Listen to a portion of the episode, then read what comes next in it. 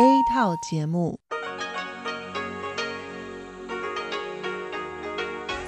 ที่นี่สถานีวิทยุเรดิโอไต้หวันอินเตอร์เนชันแนล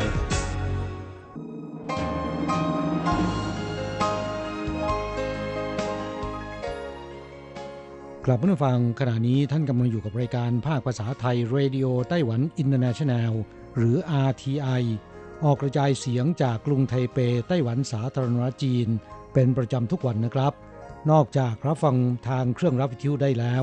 ยังสามารถรับฟังรายการผ่านระบบออนไลน์ได้ที่ thai.rti.org.tw หรือที่ RTI Fanpage นะครับ ขอเชิญติดตามรับฟังรายการของเราได้ ตั้งแต่บัดนี้เป็นต้นไป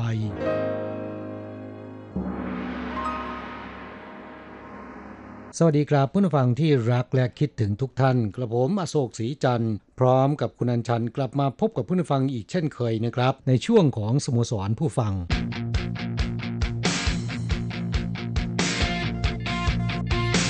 ข่าวเด่นประเด็นร้อนครับช่วงสัปดาห์ที่ผ่านมานี้อากาศในไต้หวันค่อนข้างดีนะครับ แม้ว่าช่วงเช้า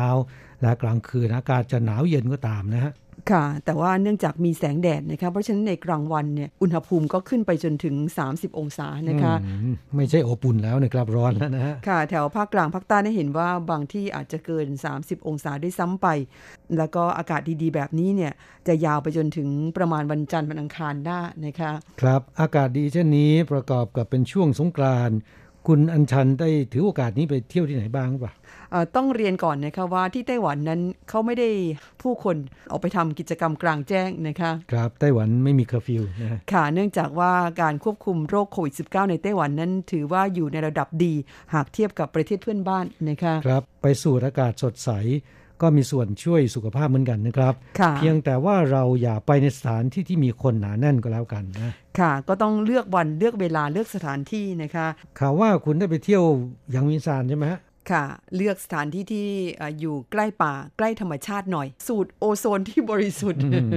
อ่าไปเมื่อวันจันทร์ที่ผ่านมานี้ วันจันทร์เนี่ยคนไต้หวันก็ทำงานใช่ไหมครับค่ะเอ่อวันจันทร์ที่ผ่านมาก็เป็นวันสงกรานต์ของไทยนะคะวันขึ้นปีใหม่ 13 เมษายน ถือโอกาสหยุดงานแล้วก็ไปสำรวจสถานที่ไปหาข้อมูลเพื่อนำมาเสนอให้เพื่อนผู้ฟังได้รับฟังกัน ครับน่านับถือนะ คุณอัญชันไปเที่ยวที่ไหนก็ตาม ก็ต้องคำนึงถึงเพื่อนผู้ฟังเป็นหลักนะ เก็บข้อมูลตลอดนะคะอืมเขาเรียกว่าอยู่ในสายเลือดอืมเป็นผู้จัดรายการมืออาชีพว่างั้นเลยนะค่ะอะ สัปดาห์นี้ไปที่หยางหมิงซานนะคะที่นี่เนี่ยเป็นภูเขาที่อยู่ชานกรุงไทเป สูงประมาณแค่1,200เมตรเท่านั้นเองนะคะครับแล้วคุณไปเจออะไรบ้าง ที่นี่เป็นที่ตั้งของอุทยานแห่งชาติหยางหมิงซานแต่ว่าวันนี้ไม่ได้แนะนำอุทยานแห่งชาติหยางหมิงซานหรือว่าเทศกาลดอกไม้ แต่วันนี้จะแนะนำสิ่งที่ไม่เคยแนะนำมาก่อนเลยนะคะอะไรครับ หมู่บ้านทหารอเมริกัน นี่รู้สึกว่าจะเป็นโบราณสถาน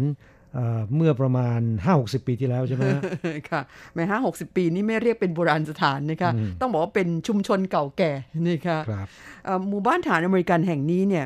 อยู่ที่บนภูเขาอย่างมิงซานเพื่อนผู้ฟังฟังถึงตรงนี้คงสงสัยอยู่ในใจเลยเขาเอ๊ะ ไต้หวันเคยมีทหารอเมริกันมาประจำการด้วยหรืออมเหมือนอย่างภาคอีสานที่ไทยใช่ไหมฮะ สมัยสงครามเวียดนามนะฮะค่ะมีทหารอเมริกันไปประจำอยู่แถวภาคอีสานนนไทย เป็นฐานทัพอากาศ เพื่อที่จะส่งเครื่องบินเข้าไปโจมตีในเวียดนาม ในสมัยนั้นก็มีทหารอเมริกันประจำอยู่ในไต้หวันเหมือนกันใช่ไหมครับ ค่ะ เป็นยุคใกล้ ๆ กันนะคะโดยหมู่บ้านฐานอเมริกันแห่งนี้เนี่ยมีตั้ง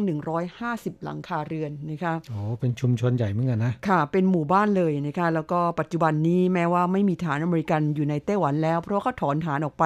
ตั้งแต่เมื่อ 30 ปีที่แล้ว แต่ว่าอ่า เนื่องจากบ้านแถวนี้เนี่ยยังถือว่าอยู่ในสภาพดี แล้วก็เทศบาลกรุงไทเป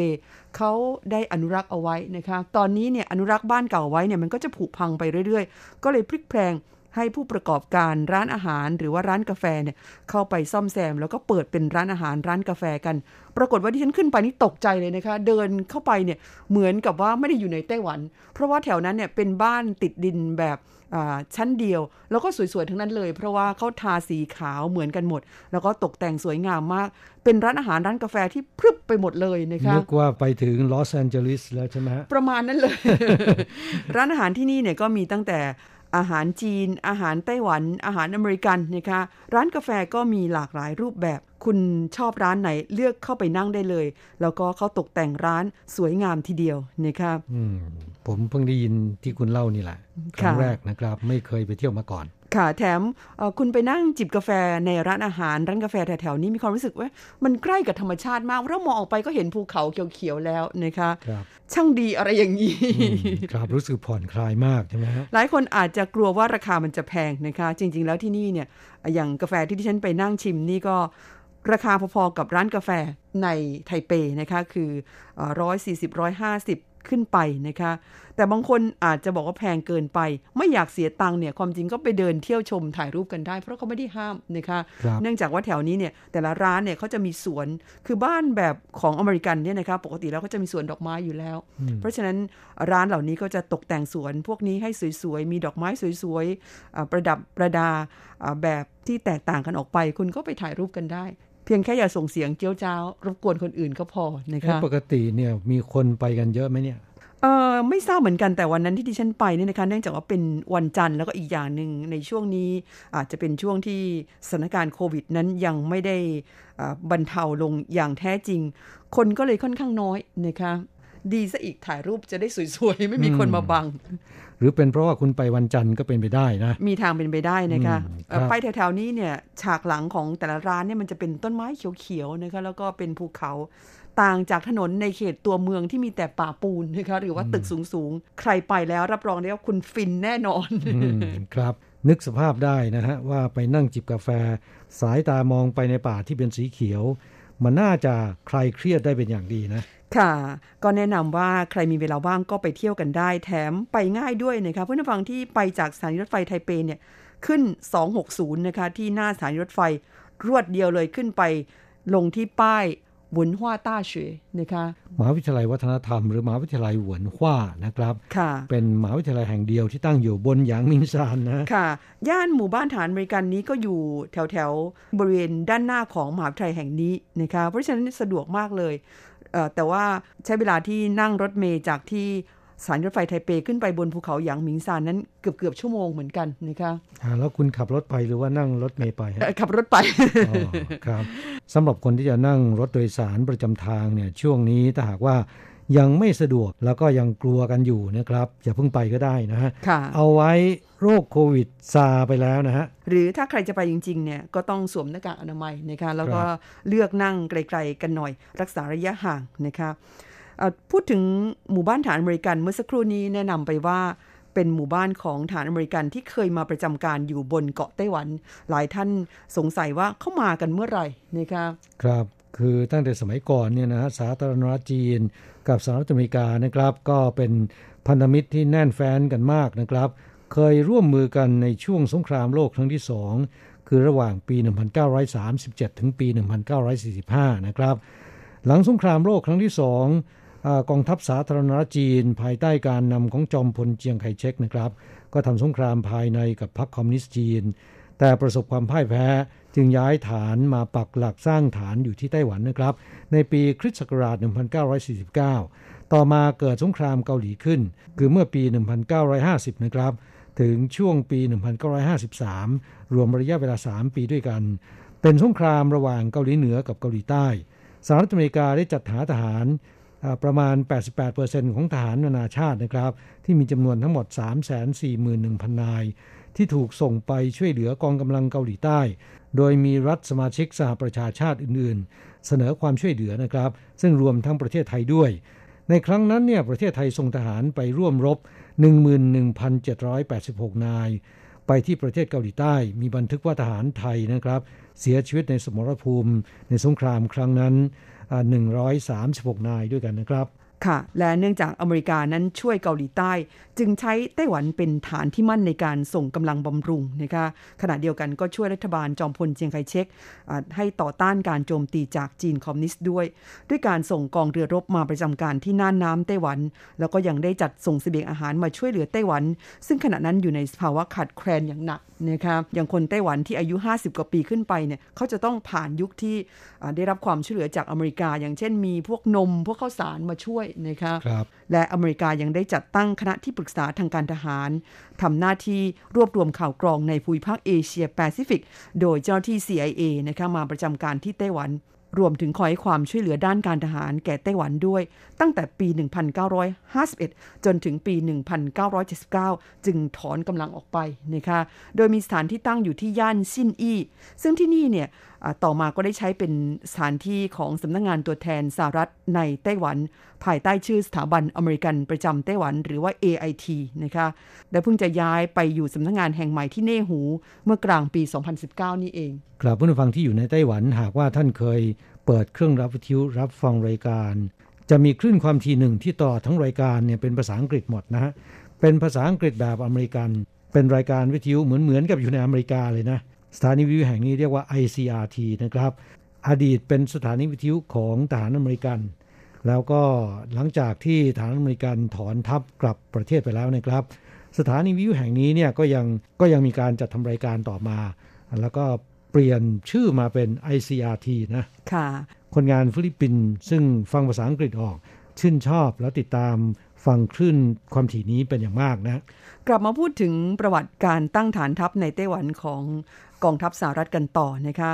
ต่อมาเขายังได้มีการจัดตั้งฐานทัพภายใต้ชื่อกองบัญชาการป้องกันไต้หวันของสหรัฐนะคะ หรือว่า U.S. ไต้หวัน Defense Command ที่เขตหยวนซานกรุงไทเปนี่เองนะคะ ปัจจุบันก็คือพิพิธภัณฑ์วิจิตรศิลป์นะคะ โดยได้จัดตั้งขึ้นเมื่อปี 1995 ซึ่ง องบัญชาการนี้ขึ้นตรงต่อกองกำลังสหรัฐภาคพื้นแปซิฟิกนะคะเป็นกองกำลังผสมของ 3 เหล่าทัพกองบัญชาการแห่งนี้เนี่ยมีนายทหารระดับพลเรือโทเป็นผู้บัญชาการ ส่งทหาร 5,000 กว่านายมาประจำการในไทเป แล้วก็ทหารเหล่านี้เนี่ยพาครอบครัวของพวกเขา 4,000 กว่าคน มาอาศัยอยู่ที่ไต้หวันด้วยนะคะสามเดือนต่อมายังได้โยกย้ายฝูงบินรบที่ 16 จากเกาะโอกินาวาของญี่ปุ่น ให้มาประจำการอยู่ในไต้หวันแทน ต่อมาเกิดสงครามเวียดนามขึ้นนะคะในปี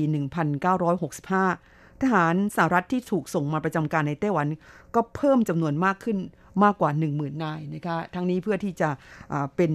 กำลังเสริมให้กับการทำสงครามที่เวียดนาม ซึ่งฐานอเมริกันนั้นก็หนุนเวียดนามใต้นะคะในจำนวนนี้เนี่ยรวมถึงนักบินของฝูงบินรบ แล้วก็เครื่องบินลำเลียง C130 กว่า 3,000 นาย ครับอย่างไรก็ดี หลังจากที่ ไต้หวันสาธารณรัฐจีนประกาศถอนตัวจากองค์การสหประชาชาติ หลังจากจีนคอมมิวนิสต์แย่งที่นั่งสมาชิกถาวรของคณะมนตรีความมั่นคงแห่งสหประชาชาติได้เมื่อปี 1971 นะครับสหรัฐอเมริกากับจีนคอมมิวนิสต์เนี่ยก็ลงนามแถลงการณ์ร่วมระหว่างกันฉบับแรกนะครับที่เซี่ยงไฮ้ในปี 1972 นะฮะซึ่งเนื้อความในแถลงการดังกล่าวเนี่ยก็ระบุให้สหรัฐอเมริกาถอนฐานทัพออกจากไต้หวัน ซึ่งนำไปสู่การเริ่มทยอยถอนกำลังทหารออกจากไต้หวันตั้งแต่เดือนกรกฎาคมในปี 1973 นะครับหลังจากที่สหรัฐอเมริกากับจีนคอมมิวนิสต์สถาปนาความสัมพันธ์ทางการทูตต่อกัน เมื่อวันที่ 16 ธันวาคม 1978 ทหารอเมริกันคนสุดท้ายที่เดินทางออกจากไต้หวันไปในวันที่ 3 พฤษภาคม 1979 สิ้นสุดการประจำการบนเกาะไต้หวันของทหารอเมริกันอย่างเป็นทางการ สำหรับค่ายทหารอเมริกันในไต้หวันนั้นนะครับ ก็กระจัดกระจายอยู่ในเมืองต่างๆ ทั่วไต้หวัน โดยในไทเปเนี่ยมีมากที่สุดถึง 7 แห่งด้วยกันนะครับ จะเห็นได้ว่าสมัยก่อนในยทหารอเมริกันมีจำนวนมากนะค่ะแล้วก็ยังมีส่วนที่เป็นบ้านพักทหารบนภูเขาหยางหมิงซาน ซึ่งมีมากถึง 150 หลัง นอกจากนี้ยังมีฐานทัพที่หลงฐานนครเถาหยวนอ่าซินจู ไทจง เจียอี้ไถหนาน เกาสง เมืองละหนึ่งแห่งนะครับ สรุปก็คือฐานอเมริกันที่มาประจำการบนเกาะไต้หวันนั้น เริ่มตั้งแต่ปี 1951 จนกระทั่งถึงปี 1979 ร่วม 30 ปีทีเดียวนะคะครับนี่ก็เป็นเรื่องราวของฐานอเมริกันที่เคยประจำการอยู่ในไต้หวันนะครับ เป็นเวลานานกว่า 30 ปีนะค่ะแต่ก็เป็นเรื่องที่น่าสังเกตอยู่อย่างหนึ่ง แตกต่างไปจากเอ่อทหารอเมริกันที่ประจำการอยู่ที่ประเทศไทยนะแถวภาคอีสานมีคนไทยกับทหารอเมริกัน แต่งงานกันค่อนข้างเยอะนะฮะลูกครึ่งก็เยอะนะครับ ค่ะ แต่ว่าในไต้หวันนั้นไม่ค่อยมีนะคะ ครับก็เป็นเรื่องที่แปลกเหมือนกันนะอ่าต่างจากที่บ้านเราตรงนี้เองนะคะครับเอ่อสำหรับท่านที่อยากจะเดินทางไปเที่ยวตามที่คุณอัญชันเล่ามาเมื่อสักครู่นะครับ หมู่บ้านฐานอเมริกันบนภูเขาหยางหมิงซาน ซึ่งก็ได้บรรยากาศแบบในสหรัฐอเมริกานะฮะค่ะเอ่อใครที่ทำงานเครียดๆนะครับ ก็ไปจิบกาแฟคลายเครียดกันได้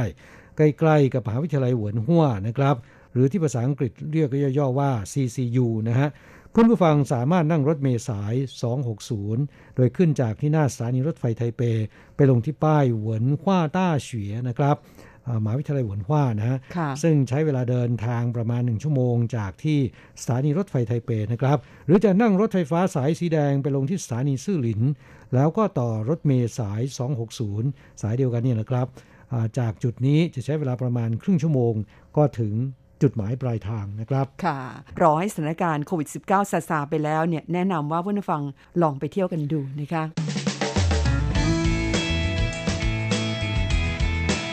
คลายความทุกข์ปันความสุข ครับช่วงนี้มาตอบจดหมายของผู้ฟังที่เขียนจากประเทศไทยนะครับฉบับแรกวันนี้เป็นจดหมายของคุณอิทธิกรตั้งจิโรธนานะคะ ซึ่งก็เขียนเข้ามาร่วมกิจกรรม ความประทับใจที่มีต่อสถานีวิทยุ RTI นะคะคุณอิทธิกรบอกว่าความประทับใจที่มีต่อ RTI นั้น เป็นความโชคดีของผมที่มีโอกาสเปิดเครื่องรับวิทยุมาพบเจอกับรายการชื่อโยจงกัวจือเซิงนะคะหรือ Voice of Free China ซึ่งในตอนนั้นใช้ชื่อนี้อยู่นะคะแล้วก็ RTI สิ่งที่ต้องใจที่สุดก็คือ วิทยาลัยภาษาจีนทางอากาศ เรียนภาษาจีนจากเพลง ภาษาจีนวลคำ ภาษาจีนทางการค้า แล้วก็ข่าวสารของไต้หวัน ศิลปะวัฒนธรรม สารานุกรมสุขภาพ วิทยาการความวิทยาสารความรู้ วิทยาการเทคโนโลยีล้วนแต่เป็นบทความที่มีประโยชน์ชวนให้ติดตามรับฟังค่ะนี่ก็เป็นรายการสมัยก่อนที่เราจัดทำกันนะคะ แล้วก็บอกว่าเสียงจากทางรายการเสียงแรกที่ผมได้ยินก็คือ เสียงของคุณครูธาราเกตศิลป์ที่สะกดให้ผมหยุดฟังและติดตามมาตลอด และรางวัลที่ร่วมกิจกรรมกับคุณครูธาราที่ได้รับก็คือ เทปคัดเสร็จภาษาจีน เทปคัดเสร็จเพลงจีน เทปเรียนภาษาจีน วิดีโอสอนภาษาจีน และที่สุดครั้งแรกของชีวิต ได้รับแผ่น VCD แผ่นแรกในชีวิต ตอนนั้นผมยังไม่มีเครื่องเล่น VCD เลย จึงต้องให้เพื่อนเขาช่วยบันทึกลงในเทปคัดเสร็จแล้วก็ได้รับโทรศัพท์จากต่างประเทศเป็นครั้งแรกในชีวิต รู้สึกตื่นเต้นดีใจมาก ใจสั่น มือเสียงสั่น เป็นเสียงของคุณกฤษณัยใสประพาสซึ่งโทรศัพท์ไปหา สมัยนั้นมีแต่โทรศัพท์ธรรมดาโทรศัพท์บ้าน ยังไม่มีโทรศัพท์เคลื่อนที่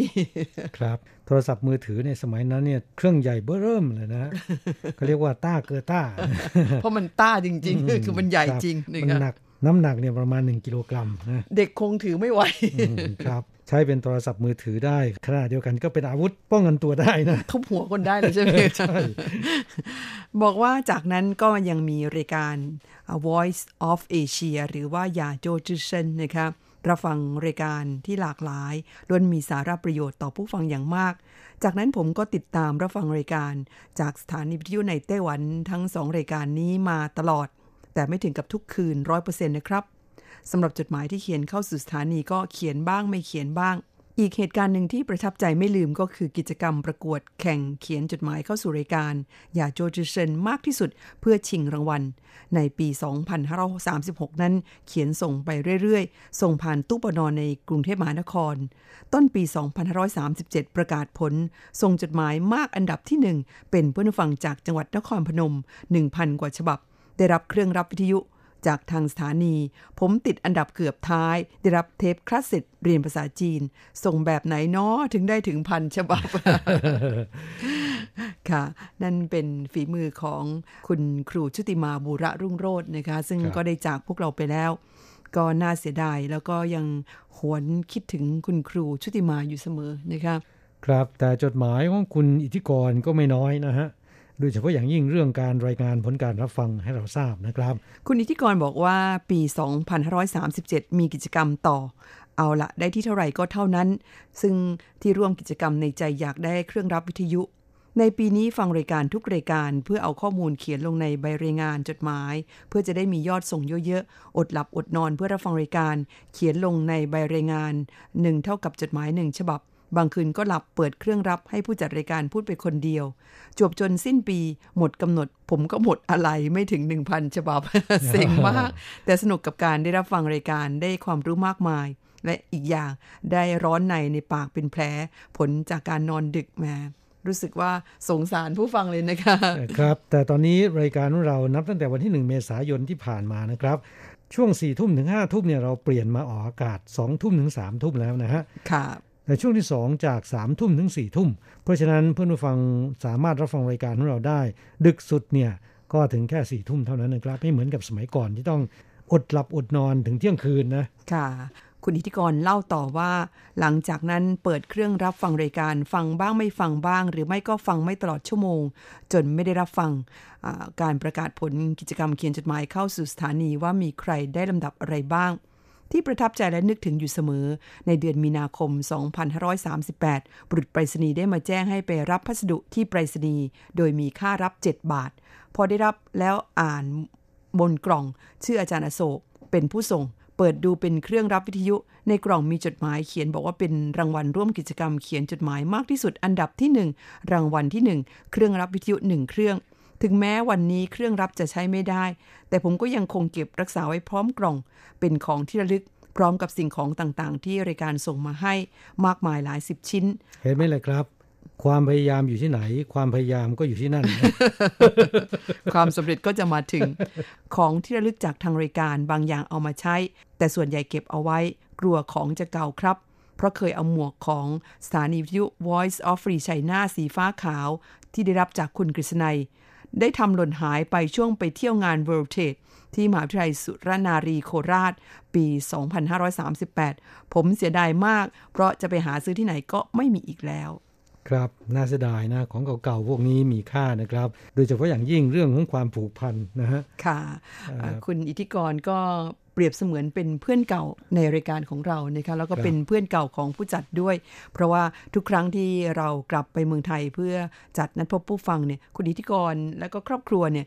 จะขับรถมาจากที่ศรีสะเกดนะคะมาพบปากกับเรารู้สึกประทับใจเป็นอย่างมากทราบซึ้งยิ่งนะครับค่ะมาไม่ได้มาเปล่านะเอาของกินมาด้วยแหมดิฉันได้อ้วนทุกครั้งไปนะคะต้องขอขอบพระคุณเป็นอย่างยิ่งนะครับจดหมายของผู้ฟังท่านต่อไป ก็มาร่วมกิจกรรมเช่นกันนะครับ กิจกรรมที่เราจัดขึ้นช่วงเทศกาลโคมไฟ เราได้รับโคมไฟ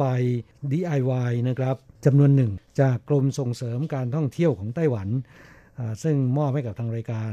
ก็เลยนำมาคิดว่าจะส่งให้ผู้ฟังอย่างไรดีนะครับ ถ้าจะแจกทุกคนก็ไม่พอ เพราะฉะนั้นจึงใช้วิธีให้ผู้ฟังเขียนเรื่องราวเกี่ยวกับความประทับใจที่มีต่อ RTI ผู้ที่เขียนได้รับรางวัลทุกคนนะครับ คิดว่าได้รับกันทุกคนเป็นที่เรียบร้อยแล้วนะครับ จดหมายฉบับนี้เป็นอีเมลนะครับ เขียนมาจากคุณพานีบอกว่าหนูรู้สึกประทับใจ RTI มากค่ะ ในเรื่องของการอัปเดตข้อมูลข่าวสารของไต้หวันได้อย่างรวดเร็วทันใจ เพราะว่า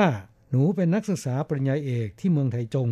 อ๋อ เป็นนักศึกษาไทยที่มาศึกษาต่อในระดับปริญญาเอก น่าจะเป็นมหาวิทยาลัยจงชิงหรือเปล่านะ คุณพานีบอกว่าต้องคอยตามข่าวสารของไต้หวันอยู่ตลอดเวลานะคะ ทั้งนี้เพราะว่าอ่านภาษาจีนไม่ค่อยได้ ซึ่งทางอาทีไอก็ได้แปลเป็นภาษาไทยให้เรียบร้อยแล้ว ยิ่งชอบเลยค่ะ ในส่วนนี้ แต่พอตอนนี้อยู่ที่บ้านนะคะ เลยรบกวนจัดส่งโคมไฟมาให้ทางบ้าน ถ้าว่าโชคดี พอดีมหาวิทยาลัยเลื่อนไปเปิดเทอมกันในวันที่ 2 มีนาคม เลยยังไม่ได้กลับไปไต้หวันกันนะคะ ครับคุณพานีซึ่งเขียนจดหมายฉบับนี้มาจากที่ตำบลรอบเวียงอำเภอเมืองจังหวัดเชียงรายนะครับ แล้วก็มาเรียนต่อในระดับปริญญาเอก ที่มหาวิทยาลัยในนครไทจง คิดว่าก็คงจะกลับมาก่อนวันที่2มีนาคมก่อนที่มหาวิทยาลัยเปิดแล้วนะครับ หากว่าคุณกลับมาในช่วงหลังๆเนี่ยยิ่งหลัง ก็จะยิ่งลำบากมากขึ้นนะครับ ค่ะ เพราะว่ามาตรการต่างๆที่ออกมาในช่วงหลังๆ นั้นก็จะเข้มข้นมากขึ้นเรื่อยๆนะคะไม่ทราบว่ามหาวิทยาลัยที่คุณมาศึกษาต่อเป็นมหาวิทยาลัยจงซิง หรือมหาวิทยาลัยอะไรกันแน่นะครับ หากก็ฟังรายการอยู่ในขณะนี้จะกรุณาแจ้งให้ทราบก็จะขอบพระคุณเป็นอย่างยิ่ง และอยากจะถามดูว่าสถาบันอุดมศึกษาที่คุณเรียนอยู่นั้นมีนักศึกษาไทยจำนวนกี่คนนะครับ ส่วนใหญ่มาเรียนในระดับไหนด้านอะไรบ้างนะครับค่ะฉบับต่อไปเป็นจดหมายของคุณเรวดีนะคะส่งเป็นอีเมลเข้ามาร่วมกิจกรรมความประทับใจที่มีต่อ RTI บอกว่าสวัสดีค่ะ ขอโทษนะคะ อาจจะส่งช้าไปนิด เรื่องความประทับใจครั้งแรกที่ได้เจอได้พบปะกับตัวแทนทีม RTI คือได้เจอครั้งแรกที่จัดงานนั้นพบผู้ฟังในประเทศไทยถ้าจำไม่ผิดนะคะ คือเจอกันบนเรือ ได้ล่องเรือกินอาหารในแม่น้ำเจ้าพระยาเป็นครั้งแรก ที่ประทับใจมากจำได้จนถึงวันนี้รวมถึงครั้งอื่นที่ได้เจอกันในไทย รู้สึกว่าดีใจมากที่ได้เจอทีมงาน และยังได้รู้ข่าวสาร สถานที่ท่องเที่ยว อาหารขนมที่น่าลองทำให้อยากไปเที่ยวไต้หวัน แต่ก็ยังไม่มีโอกาสไปเลย ได้แต่รับรู้ข่าวสารจากทางสถานี อีกอย่างทุกครั้งที่ได้เจอทีมงานในไทยที่นัดเจอ รู้สึกว่าผู้จัดทุกท่านน่ารักกันมาก เป็นกันเองทุกคนเลย ขอขอบคุณนะคะ ที่ได้มีโอกาสได้เจอกับคุณผู้จัดครับ เช่นเดียวกันต้องขอขอบคุณคุณเรวดีนะครับ ที่ให้การสนับสนุนรายการเราด้วยดีตลอดมานะฮะไปจัดงานนัดพบผู้ฟังที่กรุงเทพมหานครที่ไรก็ได้พบคุณเรวดีทุกครั้งไป ต้องขอขอบพระคุณในมิตรไมตรีของคุณนะครับ ค่ะจดหมายของผู้ฟังท่านต่อไปเป็น เพื่อนแรงงานไทยที่มาทำงานที่ไต้หวันนะครับ คุณสมคิดจันตรี เขียนจดหมายเข้าสู่รายการ บอกว่าสวัสดีครับ ทีมงานอาทีไอทุกท่านเล่าให้ฟังว่าครั้งแรกที่ผมมาทำงานที่ไต้หวันก็ได้ติดตามข่าวสารจาก RTI นำเสนอทำให้ได้รับรู้ข้อมูลข่าวสารในแง่มุมต่างๆ ทั้งข่าวในไต้หวันและทั่วโลก ชอบทีมงานแปลที่เข้าใจง่ายสั้นๆ กระชับดีมากเลย ขอให้ทำข่าวสารดีๆ นำเสนอต่อเพื่อนผู้ฟังต่อไปนะครับ ถ้าเป็นผู้โชคดีก็ขอให้จัดส่งโคมไฟให้ลูกสาวที่อยู่ในเมืองไทย ชื่อเด็กหญิง วรนันจันตรีนะครับ อยู่ที่ตำบลคูบางหลวงอำเภอลาดหลุมแก้ว จังหวัดปทุมธานี ครับเราก็จัดส่งไปให้เป็นที่เรียบร้อยแล้วนะครับ หวังว่าลูกสาวของคุณคงได้รับแล้วก็ประกอบโคมไฟเรียบร้อยแล้วนะฮะค่ะ โคมไฟที่ว่านี้ทางกรมการท่องเที่ยวของไต้หวันเขาจัดทำออกมาทุกปีนะคะในช่วงเทศกาลโคมไฟคือหลังตรุษจีน ซึ่งทางรายการของเราทุกปีเนี่ยก็จะได้รับมาจำนวนหนึ่งเพื่อนำมาแจกให้กับเพื่อนผู้ฟังนะคะ ฉบับต่อไปเป็นเพื่อนฟังที่ชื่อว่าจ้างเฉียวจุนนะคะร่วมสนุกรับโคม บอกว่าประทับใจเพจ RTI มีสาระต่างๆ ดีๆ มากมาย ให้คนไทยในไต้หวันได้ทันเหตุบ้านการเมืองของไต้หวัน ขอบคุณจากใจจริง ขอให้อยู่คู่คนไทยไปตราบนานเท่านานค่ะ คุณจังเฉียวจุนจากที่ต้าหยาชี นครไทจงนะคะครับอีกฉบับหนึ่งคุณจรณัดดาจรุนโรจนะครับจากที่กรุงเทพมหานคร เขียนเป็นอีเมลบอกว่าสำหรับความประทับใจที่มีต่อ RTI นั้น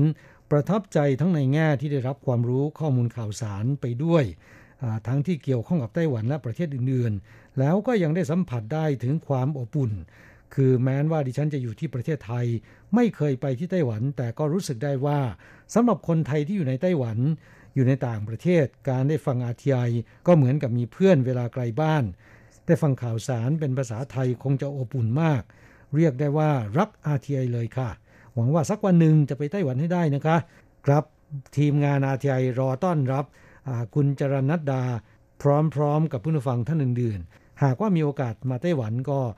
โทรศัพท์หรือว่าอีเมล แจ้งให้เราทราบล่วงหน้านะครับ ค่ะเพื่อที่เราจะมีโอกาสได้ให้การต้อนรับท่านนะคะไม่ว่าผู้นฟังท่านใดก็ตามนะคะติดต่อเข้าสู่รายการมาได้ หากว่าคุณมาเที่ยวไต้หวันก็แวะมาเยี่ยมเราที่สถานีได้ทุกเวลาค่ะ ฉบับต่อไปมาจากคุณซ่งซานะคะคิดว่าคงเป็นเพื่อนแรงงานไทย ที่มาทำงานอยู่ที่ไต้หวันนี่เอง บอกว่า RTI เป็นรายการที่ให้สาระน่ารู้ ทันต่อเหตุการณ์ทุก ๆ เรื่อง ทั้งในประเทศและต่างประเทศ เป็นข่าวสารที่ดีต่อสาธารณะทุกมุมโลก ไม่มีพลาดโอกาสตลอดขอบคุณครับ อีกท่านหนึ่งคุณสำเรียงนะคะบอกว่าเป็นรายการที่มีประโยชน์มาก ให้ทั้งความรู้ข่าวสาร และก็กฎหมายแรงงานต่างชาติ และยังมีคุณอ้วน HNK นะคะบอกว่าผมมีความรู้สึกกับ RTI เหมือนเพื่อนที่คอยให้ข้อมูลข่าวสารดีๆ ข่าวสารทันเหตุการณ์ข่าวสารทันเหตุการณ์ ที่สำคัญและจำเป็นต่อการใช้ชีวิตในปัจจุบันเป็นอย่างมาก ขอบคุณที่คอยเป็นเพื่อนมาโดยตลอด และจะคอยติดตามแบบนี้ตลอดไปครับ กราบก็ขอขอบคุณเพื่อนผู้ฟังของเราทุกท่านนะครับ ที่ได้เขียนถึงความรู้สึกที่มีต่อ RTI ซึ่งทำให้เราอ่านจดหมาย อ่านอีเมลเหล่านี้แล้วนะครับ มีความชื่นใจแล้วก็มีความภาคภูมิใจนะครับ รู้สึกเป็นเกียรติอย่างยิ่งนะรู้สึกเป็นปลื้มครับขอบคุณนะคะ มีกำลังใจในการจะทำรายการต่อไปนะ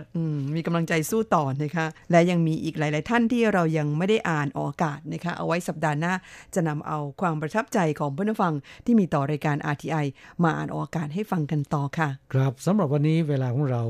หมดลงซะแล้วนะครับ เราทั้งสองต้องกล่าวคำอำลากับผู้ฟังไปชั่วคราว จะกลับมาพบกันใหม่ที่เก่าเวลาเดิม ในสัปดาห์หน้านะครับสำหรับวันนี้ สวัสดีครับ สวัสดีค่ะ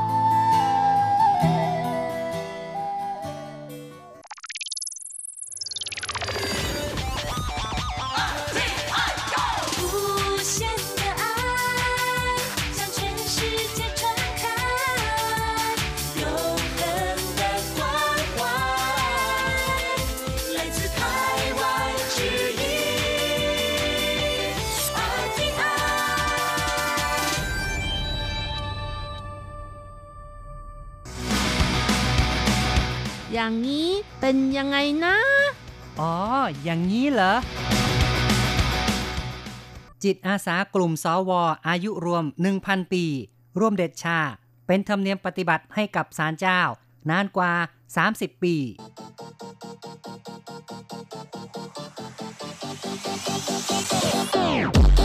อย่างนี้คุณจะว่ายังไง คุณผู้ฟังที่รักครับ พบกันอีกแล้วในอย่างนี้คุณจะว่ายังไงนะครับ ผมแสงชัยกิตติภูมิวงค่ะดิฉันรัชรัตน์ยนสุวรรณค่ะ ครับ ในครั้งนี้เราจะคุยกันถึงเรื่องของบรรดาผู้เฒ่านะครับ ผู้สูงวัย ซึ่งอายุแต่ละคนเนี่ยเมื่อนำมารวมกันแล้วก็นับพันปีทีเดียวนะครับเนี่ยร่วมกันไปเด็ดใบชา เป็นการทำงานกุศลสาธารณะ เพื่อสารเจ้ากันนะครับ ค่ะ ก็เป็นอาสาสมัครนะคะที่ไม่ได้รับเงินเดือนค่ะ มีแต่ข้าวกล่องได้กินกันนะคะ ครับ ก็นับว่าเป็นเรื่องที่น่ายกย่องนะครับ ในเรื่องของจิตวิญญาณ ในเรื่องของความเสียสละ โดยเฉพาะผู้เฒ่าเหล่านี้นี่อายุก็ไม่น้อย ก็ยังไปก้มๆเงยๆ เด็ดใบชากันนะครับ อายุส่วนใหญ่ก็ 70-80 ปีขึ้นไปแล้วนะคะ แต่ว่าทุกคนก็มีร่างกายที่แข็งแรง และส่วนใหญ่ก็เป็นเกษตรกรมาด้วยนะคะ ก็คือมีประสบการณ์ในเรื่องของการทำเเรื่องของการเกษตร เพราะฉะนั้นจะเป็นคนที่แข็งแรงค่ะ การก้มๆเงยๆ ก็จะไม่ลำบากเหมือนกับคนที่อยู่ในเมืองนะคะเนาะนะครับก็นับว่าเป็นการใช้ความถนัด ความสามารถของตนเองให้เป็นประโยชน์นะครับ อายุแม้จะมากแล้วก็ไม่ได้เป็นอุปสรรคนะครับ แต่ในทางตรงกันข้ามอาจจะเป็นการช่วยออกกำลังกายนะครับ คือทำให้มีการเเคลื่อนไหวแล้วก็มีความกระฉับกระเฉง อีกทั้งสุขภาพจิตก็ดีนะครับ เนี่ยได้ไปเจอเพื่อนฝูงด้วยกัน แล้วก็ได้พูดคุยได้ ทำงานเพื่อการกุศลร่วมกันนะครับมีการรวมกลุ่มกันนะคะแล้วก็ยังมีนักร้องออคนที่ไปร้องเพลงจีนแคะเออชัยช้านะคะ ก็คือการเด็ดชาเพลงเด็ดชาให้ฟังด้วยนะคะนะครับ ก็นับว่ามีบรรยากาศที่คืนเครงนะครับ สนุกสนานกันละก็เป็นเหตุการณ์ซึ่งอยู่ทางภาคใต้ของไต้หวันนะครับ ที่นั่นก็เรียกกันว่าที่ เมยหนงนะครับของนครเกาสงนะครับเมยหนงนั้นก็นับว่าเป็นถิ่นที่มีชาวฮักกาหรือว่ามีชาวจีนแคะอาศัยอยู่เป็นจำนวนมากนะครับค่ะที่นี่ก็มีการทำการเกษตรเป็นส่วนใหญ่นะคะ และที่นี่ก็มีการปลูกบัวน้ำนะคะ เรียกกันว่าสุยเหรียญค่ะ เป็นสายบัวเล็กๆนะคะ ที่ขายตามท้องตลาดค่ะ และเป็นที่ชื่นชอบของคนด้วยนะคะครับ ก็คือประชาชนนิยมรับประทานนะครับ บัวน้ำที่เรียกกันว่าสุยเหลียนนะครับ ก็ค่อนข้างจะเหนียวเหนียวหน่อยนะนะครับ แต่ก็รสชาติก็อร่อยดีนะครับ แสงชัยก็ชอบเหมือนกันละนะครับ คือว่าต้องรู้จักวิธีการผัดนะคะ จึงจะไม่เหนียวก็คือต้องใช้ไฟแรงหน่อยค่ะ ผัดแล้วก็ลงกระเทียมไปหน่อย ผัดแค่น้ำมันก็อร่อยแล้วค่ะ ใช่ คือผัดนานเกินไปก็จะเหนียวนะครับ คือใช้ไฟร้อน ผัดสักแป๊บหนึ่งแล้วก็ต้องรีบตักขึ้นมานะครับ ค่ะ ตามพัตคารหรือว่าร้านอาหารที่ดื่มเหล้านะคะ คนดื่มเหล้าขี้เมาชอบออที่ขายแบบจานละร้อยอะ ก็ใช้ผักนี้กันมากค่ะ อ๋อ นะครับ ใช่ครับ ก็เป็นร้านแบบอาหารตามสั่งนะครับเขาก็นิยมเอามาผัดให้รับประทานเหมือนกันนะครับ ก็เป็นของเด่นของดังจากที่เมยนงเหมือนกันนะครับ ต่อไปค่ะ เราก็มาฟังข่าวสังคมกันดีกว่าค่ะ ครับ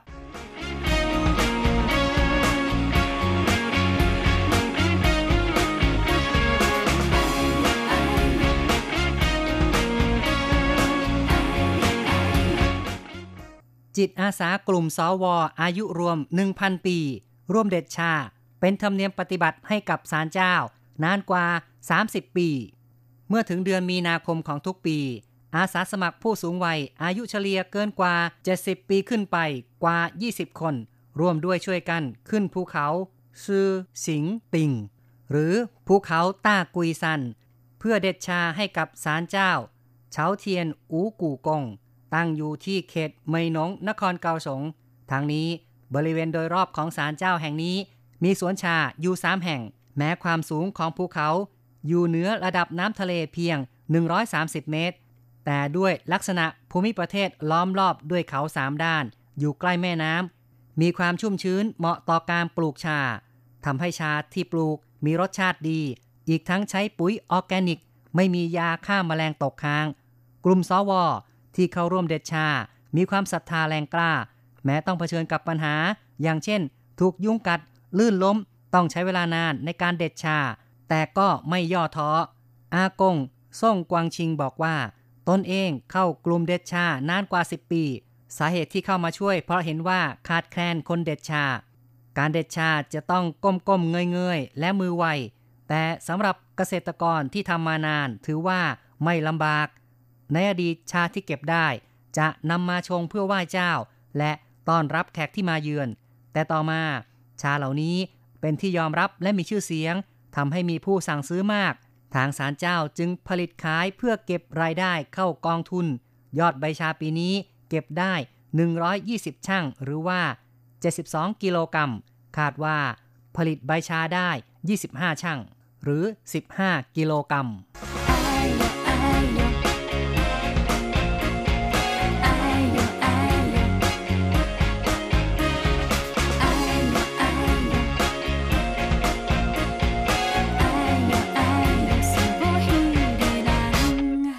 ถือว่าเป็นการร่วมแรงร่วมใจของบรรดาอาสาสมัครผู้สูงวัยทั้งหลายนะครับ ดูแล้วก็เป็นบรรยากาศที่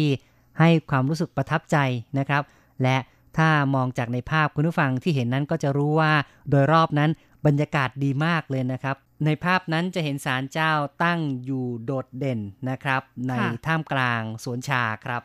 โดยศาลเจ้านี้นะคะ ก็ตั้งอยู่บนภูเขาต้ากุยหรือว่า ซือสิงติ่งนะคะ ก็คือเออภูเขาที่มีลักษณะคล้ายสิงโตค่ะ เป็นยอดที่มีลักษณะคล้ายสิงโตนั่นเองจึงเรียกกันว่าซือสิงติ่งอืมซือก็คือสิงโตนะคะใช่ครับศาลเจ้าแห่งนี้ตั้งอยู่บนเขาที่ไม่มีบ้านเรือนอาศัยอยู่ด้วยนะคะ ทางศาลเจ้าก็เปิดเผยว่า ย้อนยุคไปในช่วงที่ชาวจีนอพยพมาจากจีนแผ่นดินใหญ่บริเวณมณฑลกวางตุ้งนะคะ ก็เอ่อ มีบรรพบุรุษแท้เฉินนะคะ มาสร้างศาลเจ้าขึ้นค่ะ ซึ่งตอนนั้นก็ตรงกับยุคของฮ่องเต้คังซีนะคะ ต่อมาก็มีการนำพันธุ์ชามาจากจีน แถบกวางตุ้งนี่แหละ มาปลูกในไต้หวัน แล้วก็มาปลูกบนเขาด้วยค่ะ อืมเนาะนะครับ ย้อนกลับไปนี่คงประมาณ 300-400 ปีนะครับเนี่ยค่ะแล้วก็การปลูกชาบนเขา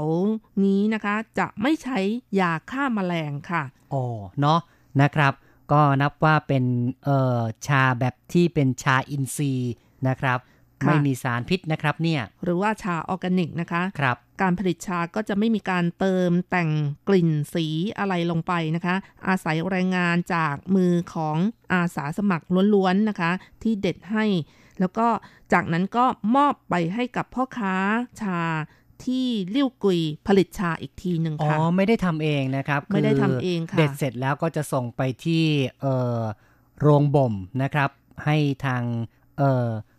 โรงงานทำชาเนี่ย ช่วยผลิตออกมาอีกทีหนึ่งนะครับ ค่ะ เพราะว่าเทคนิคการผลิตชานั้นจะมีขั้นตอนที่ค่อนข้างจะซับซ้อน แล้วก็มีความละเอียดละออด้วยนะคะ จึงจะผลิตชาได้มีรสชาติอร่อยค่ะ ใช่นะครับ อันนี้ถือว่าเป็นเทคนิคนะครับ แล้วก็จะต้องอาศัยความชำนาญอาศัยประสบการณ์นะครับ คนที่ไม่รู้เนี่ยทำออกมานั้นก็จะได้ชาที่คุณภาพไม่ดีครับค่ะ เนื่องจากชาที่ปลูกบนภูเขานะคะ ปริมาณก็ไม่มากค่ะจากเดิมก็ใช้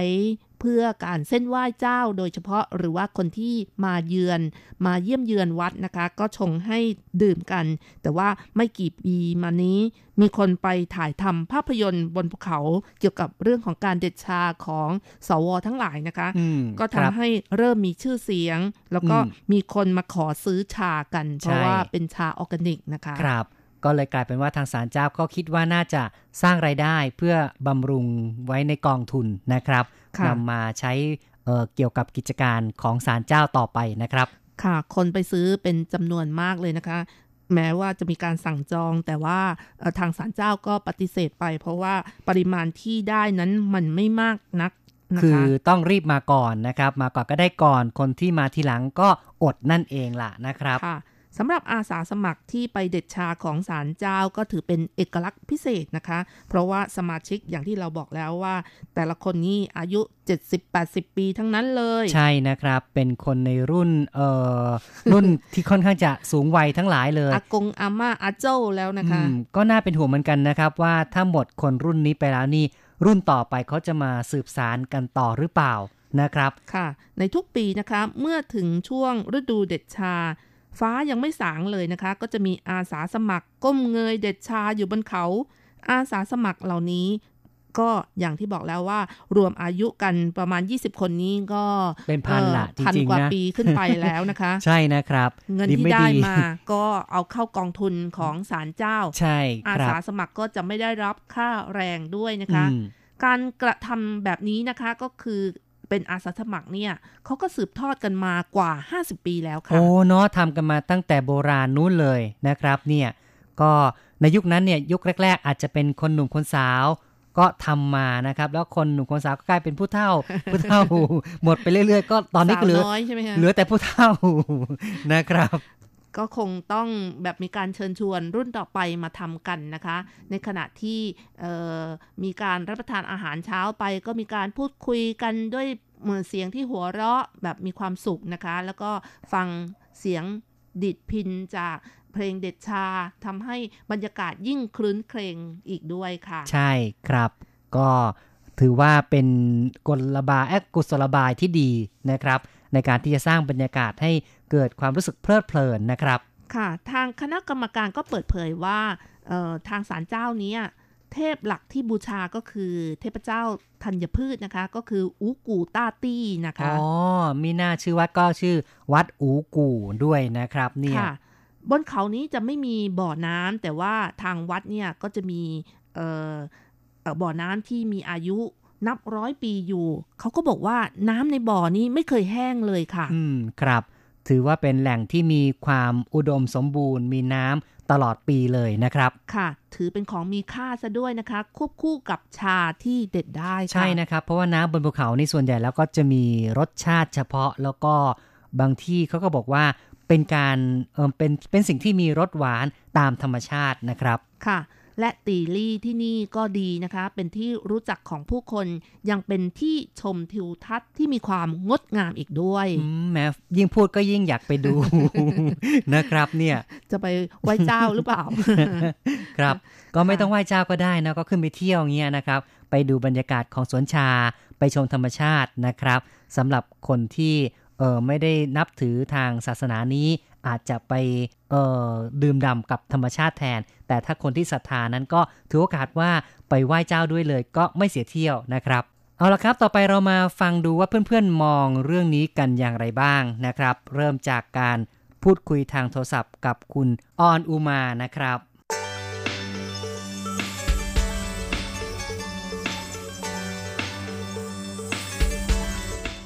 ชอบดื่มน้ำชาบ้างหรือเปล่าครับ อ๋อ ดื่มก็กินแต่ชาผงนะอาจารย์ ชาผง ค่ะ แบบที่สำเร็จรูปใช่ไหมใช่ค่ะ เป็นชาเขียว อ๋อ กินแบบชาผงเหรอผงแล้วที่เป็นใบชาขียวมาชงเนี้ยเคยดื่มบ้างไหมครับ เคยจ้ะเคยกินกับไอ้นายจ้างเขาอ๋ออ่านายชอบจ้างไหมเขาชงให้กิน ก็พอก็กินก็ไม่ไม่ไม่เชิงจะนั่นนะคะก็กินพอกินได้อยู่ค่ะอาจารย์ เหรอจ้ะ รู้สึกขมมากครับป่ะไม่ไม่ขมค่ะ ไม่ขมโอ้มาก ไม่ขมเนาะเราก็รู้สึกเวเวลาชงเราชงอยู่ที่ว่าเราจะใส่เยอะหรือใส่ใส่น้อยอย่างนี้นะคะอืมถ้าก็กะปริมาณได้เนาะใช่จ้ะก็ถือว่ากลมกล่อมรสชาติอร่อยดีเนาะใช่ค่ะโอ้โหนะครับกลม กลมกล่อมดีค่ะ แต่อืม แต่ครับเมื่อเมื่อก่อนกินเมื่อก่อนกินประจำกินชาแดงนะคะ หงฉาเนาะอ๋อนายเจ้านายเขาชื่อเขาซื้อมาให้เป็นกล่องเป็นอูอูหลงฉาเออ ก็เป็นซองอืมเล็ก ๆ แบบใส่เข้าไปใช่ในค่ะใช่น้ำค่ะแล้วก็ดื่มได้ ใช่ะใช่ไหมครับ ชงด้วยน้ำร้อนใช่อย่างเงี้ยนะครับ ใช่คนกับน้ำร้อน ครับ ก็สะดวกก็ดีกินเนาะนะครับ จ้ะครับ อ่าฮะ ในไต้หวันนี่มีผู้เฒ่าตั้ง 7-80 ปีนะครับ ขึ้นไปบนภูเขาอือฮึเพื่อเด็ดชาให้กับทางศาลเจ้าเนี่ย คุณออนุมารู้สึกว่าผู้เฒ่าเหล่านี้นี่นะครับ เป็นอย่างไรบ้าง ผู้เฒ่าผู้เฒ่าอย่างนี้นะคะ อืมแกแกจะเป็นรู้สึกว่าผู้เฒ่ายังแกอนุรักษ์ อนุอนุรักษ์วัฒนธรรมของเขาเนาะค่ะอ๋อเนาะเออนะครับรู้สึกรู้สึกถึงการอนุรักษ์วัฒนธรรมของเขาใช่และรู้สึกถึงการการเออมีน้ำใจของพวกแกน่ะ ยังไปเด็ดชาถวายฐานเจ้าฐานเจ้าเขาก็จะได้เอาไปทรงให้แขกที่มาเยือนมาดีเยี่ยมมากนี่เลยเนาะนะครับ ค่ะ ดีก็มากรู้สึกดีมากเลยค่ะเป็นการอนุรักษ์แล้วก็ถือว่าเป็นใช่การทำประโยชน์เนาะนะแต่ครับดิฉันถือว่าเขาเขาเป็น เป็นคนอนุรักษ์วัฒนธรรมของเขาเพราะไต้หวันเขามีชาเป็นเป็นอะไรนะประจำชาติของเขาเนอะใช่ก็เป็นเครื่องดื่มประจำชาติ ใช่ค่ะอืมเนาะรู้สึนะกคว่ารับเขาอนุรักษ์ของเขาอนุรักษ์นิยมพูดง่ายๆเนาะค่ะเขาอนุรักษ์นิยมครับของเขาไว้ดีจริงๆคุณเลยออนุมานี่เคยไปดูสวนชาในไต้หวันบ้างไหมครับ เคยไปที่พี่เคยไปที่ เมื่อก่อนอยู่ไทเปไปที่ซื้อติ้งอ๋อซื้อติ้ง ซื้อติ้งบ่อย ก็เห็นแล้วเคก็ยไปเห็นแล้วไปที่หนึ่งไปที่ รู้สึกว่าจะไปที่อิหร่านโอ้นายหลายจ้างที่พาไปอิหร่านครับไปค่ะไปไปสองครั้งแหละที่อิหร่านไปนั่งใช่เขาพาไปนั่งกินน้ำชาจิบน้ำชาแล้วก็ดูสดมองลงมาข้างล่างก็จะมีแต่ชา โอ้โหเต็มไปมบรรยากาศดีจังเนมอะองลงมานะครับข้างล่างจ้ะอืมที่สือติ้งก็เหมือนกันครัสืบติ้งก็เหมือนกันค่ะ ได้เดินไปเล่นในสวนเขาด้วย ไปกับนายจ้างเขาก็ไปออกกำลังกายแหม ได้ไปดื่มด่ำบรรยากาศสวนชานะครับ บรรยากาศที่นั่นดีดีเนาะนะครับ แต่เดี๋ยวนี้มาไม่อาจารย์เขาเดี๋ยวนี้มาอยู่ภาคใต้ก็เป็นบรรยากาศอีกอย่าง อืม ที่นี่มีแต่ทุ่งนาแล้วก็สวนผักอ๋อก็ได้ดูอีกแบบหนึ่งนะครับน่าอยู่อีกแบบหนึ่งค่ะครับแต่แต่ไม่มีโอกาสได้ไปข้างนอกหรอกค่ะยังอยู่กับคนป่วยเนาะครับ ก็ค่ะ ก็ไม่เป็นไรเนาะก็อากาศถืดีว่อากาศดีกว่าทางไทเปเพใช่ราะว่าตอน ตอนนี้ไม่ค่อยไม่ต้องใส่หน้ากากทั้งวันเหมือนที่เราอยู่ไทเปโอ้นะครับ อยู่กับธรรมชาติบรรยากาศดีครับค่ะค่ะอยู่ในทุ่งนาบรรยากาศก็ดีใจด้วยเนาะมกๆที่เลยค่ะได้อยู่ในสภาพแวดล้อมที่ดีนะครับ แล้วก็ค่ะขอบคุณที่คุยกับเราวันในวันนี้นะครับค่ะค่ะไม่เป็นไรค่ะอาจารย์หนูดีใจมากเลยค่ะอาจารย์ให้เกียรติโทรมาหาโอ้ด้วยคำยินดีโอ้ยก็โอกาสหน้าเหงาๆคุยกันใหม่นะครับ ค่ะครับสวัสดีโอเครับะอาจารย์สวัสดีค่ะ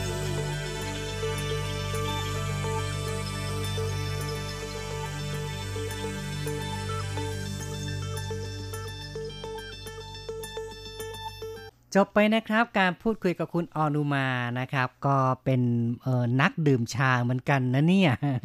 ครับ แต่ว่าดื่มชาแบบเป็นซอง แล้วก็ชงน้ำร้อนนะครับ แต่ก็เคยมีประสบการณ์ไปดื่มชาบนภูเขาซะด้วยแน่โอ้โห บรรยากาศดีดีๆเลยครับ ค่ะ แสดงว่าเป็นคนที่ดื่มชาแล้วเออไม่มีปัญหานอนไม่หลับนะคะนั่นน่ะสิครับ บางคนนี่ไม่ไหวเหมือนกันนะไม่เคยดื่ม ดื่มครั้งแรกเนี่ย ก็ตาสว่างทั้งคืนนะครับ ค่ะ ต่อไปค่ะก็มาฟังความคิดเห็นจากคุณผู้ฟังท่านอื่นจากทาง Facebook กันบ้างนะคะ เรามีคำถามไปบอกว่าผู้เฒ่าเก็บใบชาคุณรู้สึกอย่างไร แล้วก็มีใครอยู่ที่ไมนงนครเกาสงหรือเปล่า เคยไปเที่ยวกันบ้างไหมอืมรู้สึกอย่างไรครับประทับใจหรือไม่นะคะ ใช่นะครับ เพื่อนๆก็ตอบมาหลายคนเลยนะครับค่ะ ก็คุณซือยิ่วถิงนะคะ เขียนมาบอกว่า ดีค่ะคนแก่ได้ออกกำลังกายโอ้เห็นด้วยเนาะนะครับ คุณมินมินนะคะ มีความรู้สึกว่า อืม ดีมากนะคะ ก็ส่งรูปหัวใจมานะคะ โอ้จุ๊บจุ๊บคงจะรักผู้สูงวัยเนาะนะครับ ส่งหัวใจมาเลย แล้วนะก็ครับบอกว่าผมอยู่ไถจงครับ มาเจ็ดปีแล้ว ยังไม่เคยไปเที่ยวที่ไหนไกลเลยครับ อืม ก็ลองดูเนาะโอกาสหน้ามีโอกาสก็ไปเที่ยว ทางภาคใต้บ้างก็ได้นะครับ คุณพันซิ่วอิงนะคะ เขียนมาบอกว่า พวกผู้เฒ่าเหล่านี้ แหละเขามีกำลังกายกำลังแรง ไม่แพ้คนหนุ่มเลยนะคะอืมรู้หรือใช่เปล่า น่ายกย่องมากนะครับ เรียกว่ามีกำลังกายที่เออแข็งแรงหนุ่มๆก็ต้องอายเลยแหละนะครับ คุณปัญญาบอกว่า อาม่าทำอาหารอร่อยกว่าชนรุ่นใหม่ ประมาณนั้นครับ อืม ครับ ก็ผู้เฒ่ามีประสบการณ์นะครับ อาหารก็คงจะทำได้เก่งกว่าคนรุ่นใหม่ด้วยครับ เขาว่า อืม ผู้เฒ่านี้อาบน้ำร้อนมามากแล้วอ๋อนะคะก็นั่นคือน่ะสิประสบการณ์สูงใช่นั่นเองครับค่ะ คุณนงนัทนะคะ เขียนมาบอกว่า เป็นภาพที่น่าประทับใจและยอดเยี่ยมที่สุดเลยค่ะ ครับ ดูแล้วก็น่าประทับใจเห็นแล้วก็รู้สึกว่าอืมชื่นชมนะครับ คุณมินมินนะคะยังตอบมาอีกนะคะ บอกว่าหาดูยากครับ ความสามัคคีในประเทศ อืม ก็เป็นเรื่องของการร่วมแรงร่วมใจจริง ๆ ล่ะนะครับ ซึ่งผู้เฒ่าเหล่านี้ก็ไปร่วมแรงทำงานด้วยกันเพื่อการกุศลครับต่อไปค่ะเรามาฟังความคิดเห็นจากทางอีเมลกันบ้างนะคะ เริ่มกันที่อาจารย์โกเมนนะคะ ก็เขียนมาบอกว่า จากการที่ได้อ่านบทความ ผมคิดว่าสิ่งที่เราผู้สูงอายุและร่วมกันไปเก็บใบชาให้กับศาลเจ้า ตลอดระยะเวลา 30 กว่าปีที่ผ่านมา มันเป็นสิ่งที่คนรุ่นหลังควรจะนำมาเป็นแบบอย่าง ถึงความมีวินัยและศรัทธาอันแรงกล้าต่อศาลเจ้า ต้องขอชื่นชมเหล่าอากงอาม่าทุกๆทท่านนะคะ อืม เนาะ เป็นสิ่งที่คนรุ่นใหม่เนี่ยต้องถือเป็นแบบอย่างนะครับ อย่าให้ขาดสายควรจะเข้ามาช่วยเหลืองานของบรรดาผู้เฒ่าเหล่านี้ด้วยนะครับ ค่ะ ต่อไปค่ะ คุณเรวดีนะคะ เขียนมาบอกว่า ดีนะที่มีโอกาสทำแบบนี้ ได้พบปะกับคนอื่น บ้างก็ถือโอกาสออกกำลังกายไปด้วย แถมได้สั่งสมบุญ ถ้าอยู่บ้านคนเดียวไม่มีอะไรทำคงเหงาหน้าดู ถึงแม้ว่าในช่วงระยะสั้นก็ยังดีกว่า แล้วก็ใช่มีค่าอีกด้วยครับ ก็คือว่าเป็นช่วงสั้นๆ เท่านั้นนะครับ ที่มาร่วมกิจกรรม ก็เป็นสิ่งที่ดีครับ คุณชัยนรงค์สุจิรพรนะคะ เขียนมาบอกว่า คงจะหาดูความสามัคคีในทำนองนี้จากประเทศอื่นได้ยาก เท่าที่ดูและได้ยินข่าวต่างๆ จากทาง RTI มา รู้สึกว่า มีผู้สูงอายุของไต้หวันเป็นจำนวนมากที่มีสุขภาพดี การมีสุขภาพกายที่ยังดีมากๆ นี่อาจจะเป็นบ่อกเกิดของความอยากทำกิจกรรม หรือที่เรียกกันว่ายังมีไฟอยู่ อืม ก็เป็นความจริงนะครับ เพราะว่ายังเคลื่อนไหวได้สะดวกนะครับ ยังมีสุขภาพดีก็สามารถที่จะทำอะไรหลาย ๆ อย่างที่เป็นประโยชน์ต่อสังคมได้ นะครับค่ะแต่สุขภาพดีก็ทำให้สุขภาพจิตดีด้วยใช่นะคะนะครับ แต่สำหรับคนที่ต้องนอนอยู่กับที่อย่างนี้นี่นะครับ บางทีก็รู้สึกว่าหดหูเหมือนกันนะครับ เพราะฉะนั้นถ้าหากว่ายังกระจับกระเฉงยังทำอะไรได้ ก็ทำไปดีกว่านะครับ อาจารย์เกษมทั้งทองนะคะ เขียนมาบอกว่า จิตอาสากลุ่มสวร่วมเด็ดใบชาให้ศาลเจ้ามานานกว่า 30 ปีทำให้นึกถึงหมู่บ้านของผมเมื่อ 40 ปีก่อน ชาวบ้านทำนาเป็นอาชีพหลัก เมื่อถึงฤดูดำนา คนที่ตำบลตนเองเสร็จก่อนก็จะไปช่วยดำนาของคนที่ยังดำนาไม่เสร็จ บางครั้งก็รวมตัวกันหลายๆ คนไปช่วยกันลงแขกดำนา เมื่อถึงตอนที่เกี่ยวข้าวก็ทำเช่นเดียวกัน มีการลงแขกเกี่ยวข้าว แต่ปัจจุบันหมู่บ้านของผมไม่มีกิจกรรมแบบนี้อีกแล้ว ที่นาก็ถูกแบ่งขายเป็นหมู่บ้านจัดสรร เป็นโรงงาน เหลือเป็นที่นาไม่กี่ราย ทุกอย่างจ้างหมด ไม่ว่าจะเป็นการไถนา การหว่านข้าว การเกี่ยวข้าว ไม่มีการลงแขกทำนาให้เห็นอีกแล้ว คงต้องไปดูที่ไต้หวันแล้วล่ะครับครับแหม้ก็เป็นสภาพที่เรียกว่าเป็นการเปลี่ยนแปลงทางสังคมล่ะนะครับ ถ้าจะมาดูไต้หวันเนี่ยก็ พื้นที่นาก็คงไม่ได้ต่างกันเท่าไหร่นะครับ ที่ว่าจะต้องทำในเชิงที่เป็นธุรกิจในเชิงการค้า คงไม่ได้มีการลงลงแรงหรือว่าลงแขกเหมือนอย่างในสมัยก่อนเหมือนกันละนะครับ เพราะว่าพื้นนาในไต้หวันนั้นส่วนใหญ่ก็จะเป็นลักษณะว่าทำกันเป็นรูปแบบของ จะเรียกว่าอุตสาหกรรมก็ได้เหมือนกันนะครับ เพราะว่าใช้เครื่องจักรเครื่องทุ่นแรงเข้ามาอย่างเยอะแยะเหมือนกันละนะครับ แต่ว่าในเรื่องการกุศลนั้นก็อันนี้ก็เป็นตัวอย่างของที่ศาลเจ้าเท่านั้นเองล่ะนะครับ ที่ว่าจะมีการร่วมแรงร่วมใจกันนะครับค่ะ ต่อไปค่ะ คุณพรชัยเองนะคะ เขียนมาบอกว่ายอดเยี่ยมมากครับขอพระเจ้าอวยพรสวทุกๆทท่านนะครับ อืมเนาะนะครับ ก็ให้สุขภาพแข็งแรงแข็งแรงกันไปเรื่อยๆนะครับ ครับก็จบไปนะครับ นานาความเห็นนานาทัศนะจากเพื่อนๆผู้ฟังของเรานะครับ ก็ขอขอบคุณอย่างยิ่งเลย ที่เขียนเข้ามาในรายการ ไม่ว่าจะเป็นทั้งส่วนของ Facebook หรือว่าในส่วนของอีเมลนะครับ ซึ่งเป็นเสียงที่สะท้อนเข้ามา แล้วก็เป็นการแบ่งปันความเห็นประสบการณ์ต่างๆ ที่เป็นประโยชน์อย่างมากนะครับทำให้เรานั้นก็ได้ร่วมกันคบคิดปัญหาต่างๆ ในสังคมด้วยนะครับ ซึ่งถ้าจะพูดถึงเรื่องของใบชาเรื่องของการดื่มชาเนี่ยไต้หวันนั้นก็เป็นถิ่นที่มีการผลิตชา ที่มีชื่อเสียงตั้งแต่อดีตนะครับ และในปัจจุบันนั้นก็นับว่ายังมีชาอีกหลาย ๆ แหล่งหลาย ๆ ที่ที่ยังมีการผลิตกันอยู่ แล้วก็ยังมีการทำแบบดั้งเดิมกันด้วยนะครับค่ะ การดื่มชาของคนไต้หวันก็ยังถือเป็นวัฒนธรรมอีกอย่างหนึ่งด้วยนะคะ นอกจากทำเป็นการค้าแล้ว เนื่องจากว่าไต้หวันเองเนี่ยลักษณะภูมิประเทศเป็นภูเขาซะ 70%เพราะฉะนั้นการปลูกชาบนภูเขาสูงก็จะทำให้ชาที่บ่มได้นั้นรสชาติอร่อยมีชื่อเสียงนะคะ โดยเฉพาะอย่างยิ่งชาอาลิซันเอยหรือว่าชาหลีซันที่อยู่บนภูเขาสูง แต่ว่าถ้าเป็นชาที่บนภูเขาที่ต่ำลงกว่า 1,000 เมตรนะคะ ก็มีชื่อเสียงเหมือนกันนะคะ ชาเหล่านี้ก็เอามาทำชานมไข่มุกได้เช่นกันค่ะ ก็มีรสชาติอร่อยไม่แพ้กันนะคะครับก็คือชาที่ระดับความสูงนั้นก็จะมีลักษณะที่แตกต่างกันนะครับ ก็สามารถนำไปใช้ประโยชน์ในด้านต่างๆ ที่เหมาะสมได้ และที่วัดสารเจ้าที่เรานำมาพูดถึงนะครับ คือ วัดเฉาเทียนอูกู่แห่งนี้ก็เป็นสถานที่ผลิตชาที่มีคนนิยมไม่น้อย แม้ว่าจะมีปริมาณ เพียงเล็กน้อยนะครับ ก็เลยกลายเป็นสิ่งที่ผู้คนต้องแย่งกันด้วยแหละนะ เอาละครับ พูดคุยมาพอสมควรในตอนท้ายเราก็มาฟังเพลงปิดท้ายกันสักเพลงหนึ่งครับ ค่ะ ก็ฟังเพลงปิดท้ายด้วยเพลงเด็ดชาของชัยนาดอนะคะ เกอเกอเม่เม่ไฉ่ฉานะคะ ก็คือพี่ชายน้องสาวเด็ดชาค่ะ หลังจากที่ฟังเพลงกันแล้ว เราสองคนพร้อมทั้งผู้จัดทำรายการก็ต้องขออำลาไปชั่วคราวก่อน อย่าลืมกลับมาพบกันใหม่ในครั้งต่อไปนะคะ สวัสดีค่ะ สวัสดีครับ